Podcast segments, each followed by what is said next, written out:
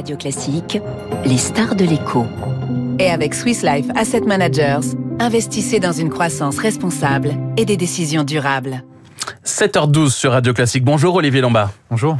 Vous êtes euh, le fondateur et président euh, d'Opium, Opium, start-up euh, française, constructeur automobile. Opium, c'est la berline à hydrogène française. Vous étiez au, Mondial de l'Auto à Paris la semaine dernière. Vous avez présenté le prototype de, votre future voiture, la, la, la, Machina. Vous avez reçu la visite sur votre stand d'Emmanuel Macron. C'était lundi dernier. Est-ce que vous avez eu des, des bons retours?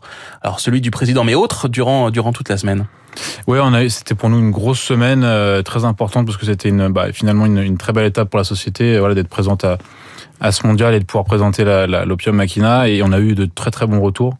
Euh, voilà, je, je, pense qu'on a, on a, on a un peu été positionné comme la star du mondial, donc ce qui était, ce qui était finalement euh, pas forcément ce qu'on avait envisagé, mais voilà, c'est une très belle, une très belle surprise pour nous. Et, euh, et puis ce qui était très intéressant de voir finalement, c'était bah, aussi la curiosité qu'ont eu un petit peu le, le enfin, qu'a eu le grand public vis-à-vis de notre voiture, vis-à-vis de la société et, et l'hydrogène. Mmh. Alors la Machina, hein, Berlin à hydrogène, on va, on va y revenir, on va en parler. Actualité très chargée pour vous. Il y avait donc le mondial de l'auto toute la semaine, et puis on a appris ce week-end euh, qu'une filiale du Crédit Agricole spécialisée dans la vente et le financement automobile venait de vous passer une commande de 10 000 voitures. 10 000 berlines pour un montant de plus d'un milliard 200 millions d'euros, c'est bien ça?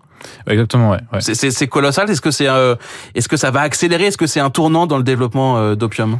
Oui, je pense que pour nous, c'est un, un, vrai tournant et surtout, ça, ça vient crédibiliser tout l'aspect commercial du projet euh, parce que euh, voilà, je pense qu'on on amène finalement une vraie berline haut de gamme à hydrogène euh, sur le marché en 2025 et puis cette, cette, commande de 10 000 véhicules par le Crédit Agricole Consumer Finance, c'est bah, pour nous, c'est une grosse étape. Et puis et puis voilà, on, on est dans des dans des phases de, de, levée de fonds pour que le projet puisse continuer d'avancer. Je pense que vis-à-vis des investisseurs, c'est un message qui est très fort. Mmh. ça a bien consolidé tout ce que vous faites depuis euh, trois ans maintenant? Ça fait, oui, moi ça fait à peu près deux ans et demi voilà, que le, projet a commencé. Et puis c'est vrai qu'à chaque fois, on a toujours su délivrer finalement à temps par rapport à la roadmap qu'on avait annoncée. Euh, et, on, et on, continue, euh, on continue de le faire aujourd'hui. Donc euh, voilà, ça, ça vient euh, conforter les prochaines étapes et puis ça, ça ravit aussi forcément nos, nos équipes qui travaillent d'arrache-pied pour pouvoir continuer le développement de la voiture et, et puis aussi bientôt lancer la construction de l'usine en 2023. C'est ça. Alors là, pour l'instant, on est encore qu'au prototype. On a cette première commande là de 10 000 voitures, euh, mais la Machina, la, la, la vraie, on pourra, c'est à partir de 2025, c'est ça que les premières sortiront de, de, votre usine en 2025 Exactement, et ça sortira en, en, 2025. Donc on a, on a encore plusieurs étapes à franchir. On continue de développer la, la voiture, la technologie. Euh, on commence la construction de l'usine euh, qui aura sera implantée à Vernon en Normandie euh, l'an prochain. Dans l'heure Dans l'heure exactement.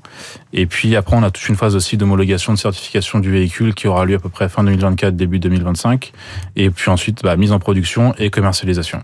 Avec quoi comme premier objectif, comme premiers objectifs en termes de commercialisation? Or, en, en, termes de, de, de, de, région, on est euh, sur Europe et, euh, et, Amérique du Nord, donc euh, principalement un focus sur la France, l'Allemagne et puis la, la, la, Californie, voilà, qui sont les régions aujourd'hui en passe d'être les plus développées vis-à-vis de l'écosystème, des infrastructures, et puis surtout aussi des investissements qui sont qui sont mis sur la table pour justement développer tout le toute la partie production, infrastructure et puis technologie. Donc c'est les régions qu'on va développer et puis euh, en termes de en termes de volume, notre objectif pour la Machina, c'est d'arriver à peu près entre 8 et 10 000 véhicules vendus, euh, euh, voilà, horizon 2030. Donc donc déjà avec cette cette commande de, de, du Crédit Agricole, on est déjà mmh. Pas mal. Vous êtes bien avancé. Euh, la Machina, donc berline à hydrogène, pile à combustible, euh, 500 chevaux, autonomie de, de 1000 km. Euh, c'est quoi l'intérêt de l'hydrogène ici pour une voiture? L'hydrogène, alors c'est vrai que souvent on, on dit que l'hydrogène est plutôt euh, finalement euh, adéquat pour la, la, la, mobilité lourde ou la mobilité mmh. utilitaire. Et je pense qu'aujourd'hui on est en train de prouver avec ce véhicule que bah, finalement ça convient parfaitement à la mobilité euh, légère et, et, pour les passagers. Euh, parce il y a un que... débat là-dessus, hein, c'est vrai. Il y a, il y a beaucoup d'experts qui considèrent que l'hydrogène n'est pas forcément encore adapté, euh, voilà, aux voitures légères parce que l'hydrogène est lourd. Alors c'est quelque chose que je, je, je comprends pas forcément parce que pour moi euh, aujourd'hui le véhicule qu'on développe euh, on, on, est à 2 tonnes, euh, ce qui est moins lourd finalement qu'un véhicule électrique. alors les, la mobilité lourde et l'utilitaire de toute façon ça n'a pas trop le choix parce que pour le coup on a des quantités de batteries astronomiques s'il faudrait que qu'on les convertir à l'électrique. Donc l'hydrogène est la solution pour eux. Mais finalement nous on, on, est un peu dans le même cas de même cas de figure, c'est-à-dire qu'on arrive à avoir un véhicule finalement qui n'est pas très lourd parce qu'on est à, on est à 2 tonnes. Euh, et puis après, on a des performances 1000 km, 500 chevaux et surtout un temps de recharge de 3-4 minutes. Et donc aujourd'hui, je pense que l'avantage, c'est finalement, on arrive à proposer un véhicule zéro émission sans compromis. Pas de pollution, pas de bruit? Pas de pollution, ça rejette uniquement de la, de la vapeur d'eau. Et puis après du bruit, alors on a, on a, un peu plus de bruit que sur une voiture électrique. Donc euh, pour ceux qui aiment bien un petit peu le, le, avoir un comment dire un, ressenti, euh, il y aura effectivement plus de plus de bruit, en tout cas plus de retour de la part de la voiture euh, pour les oreilles. Est-ce que la voiture qui sortira de votre usine en 2025 sera la même que le prototype que vous avez présenté la semaine dernière, ou est-ce que ça va encore évoluer? Alors il y, a toujours des petits ajustements. Par contre, euh, moi ça a été une des, choses que j'ai dit à, mon designer Félix Godard euh, le jour où je lui ai rencontré, je l'ai rencontré et je lui ai demandé de, bah, me dessiner une voiture euh, à hydrogène.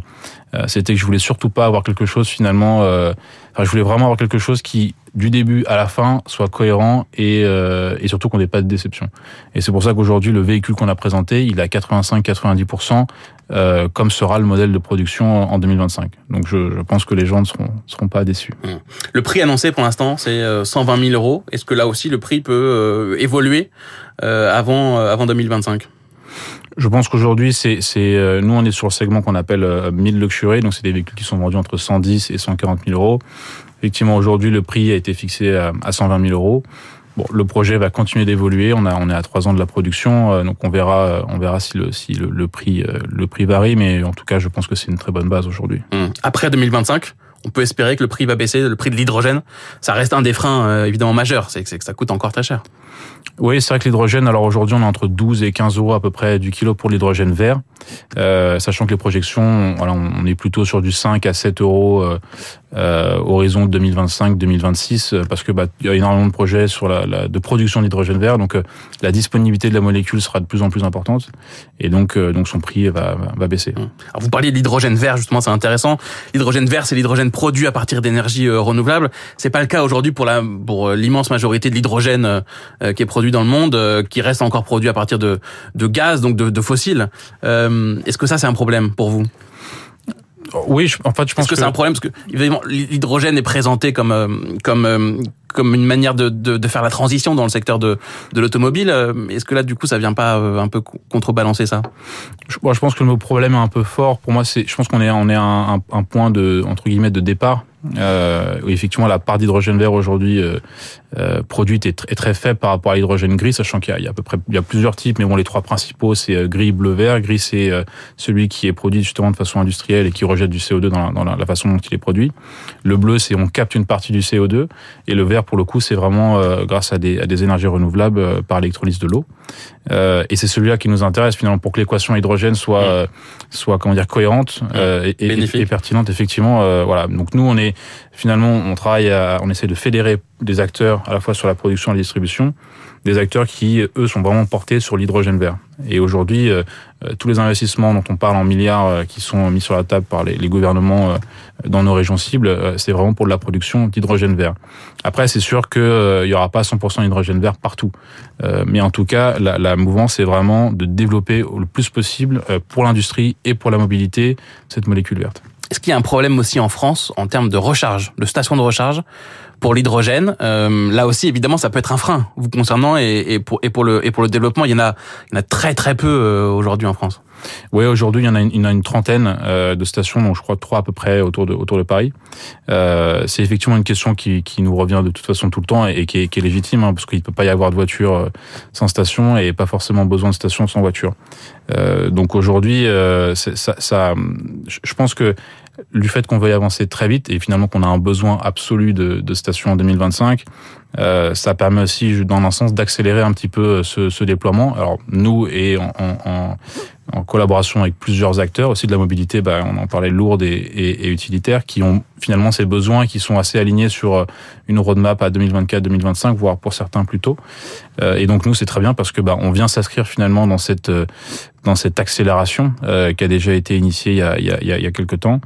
Et, euh, et, encore une fois, on est euh, on est là pour justement faire un petit peu être un peu ce vecteur d'accélération parce que finalement il n'y avait pas forcément de représentants de la mobilité de, de, très légère. et nous, on a un petit peu ce visage, cette vitrine technologique de l'hydrogène. voilà, je pense qui, qui arrive et, et donc je pense que ça ne peut que contribuer à à ce qui est les infrastructures. Et on va si. Vous pourriez vous impliquer directement dans ces stations de recharge? D'une façon ou d'une autre Pourquoi pas Je pense que encore une fois, nous on est on est très euh, sur tout ce qui est euh, expérientiel finalement, à la fois sur le sur la dans la, dans la voiture, sur le produit, euh, au niveau de la marque, et puis je pense que bah, des stations Opium, pourquoi pas Ça ferait partie euh, finalement d'une continuité de l'expérience, et puis en plus de ça, bah, ça vient finalement compléter un maillage qui est en train de se faire sur les territoires. Hum. Le Tesla de l'hydrogène, ça vous va comme surnom c'est vrai qu'on souvent on nous, on nous le on nous en parle. Euh, finalement, c'est vrai qu'on est assez similaire sur la partie euh, euh, stratégie parce que notre, ce qu'on veut, c'est pouvoir démocratiser euh, l'hydrogène, un peu de la même manière que Tesla avait la volonté de pouvoir démocratiser l'électrique, avec plusieurs modèles. Et, nous, finalement, bah, on arrive avec ce modèle haut de gamme qui nous permet vraiment de développer la technologie, de développer une marque, et puis par la suite de pouvoir adresser finalement des, des segments qui seront plus. Il y aura d'autres modèles ensuite? Exactement, ouais. ouais. Mmh. On a vraiment l'ambition d'avoir plusieurs modèles d'ici la fin de la décennie et, et donc on travaille d'arrache-pied pour ça. Merci beaucoup Olivier Lombard, fondateur et, président euh, d'Opium. Merci d'être venu ce matin au micro de Radio Classique. Bonne journée à vous. Dans un instant, l'info euh, politique du jour avec David Doucan, le risque d'un congrès pour rien pour les républicains et les titres de la presse, ce sera avec David.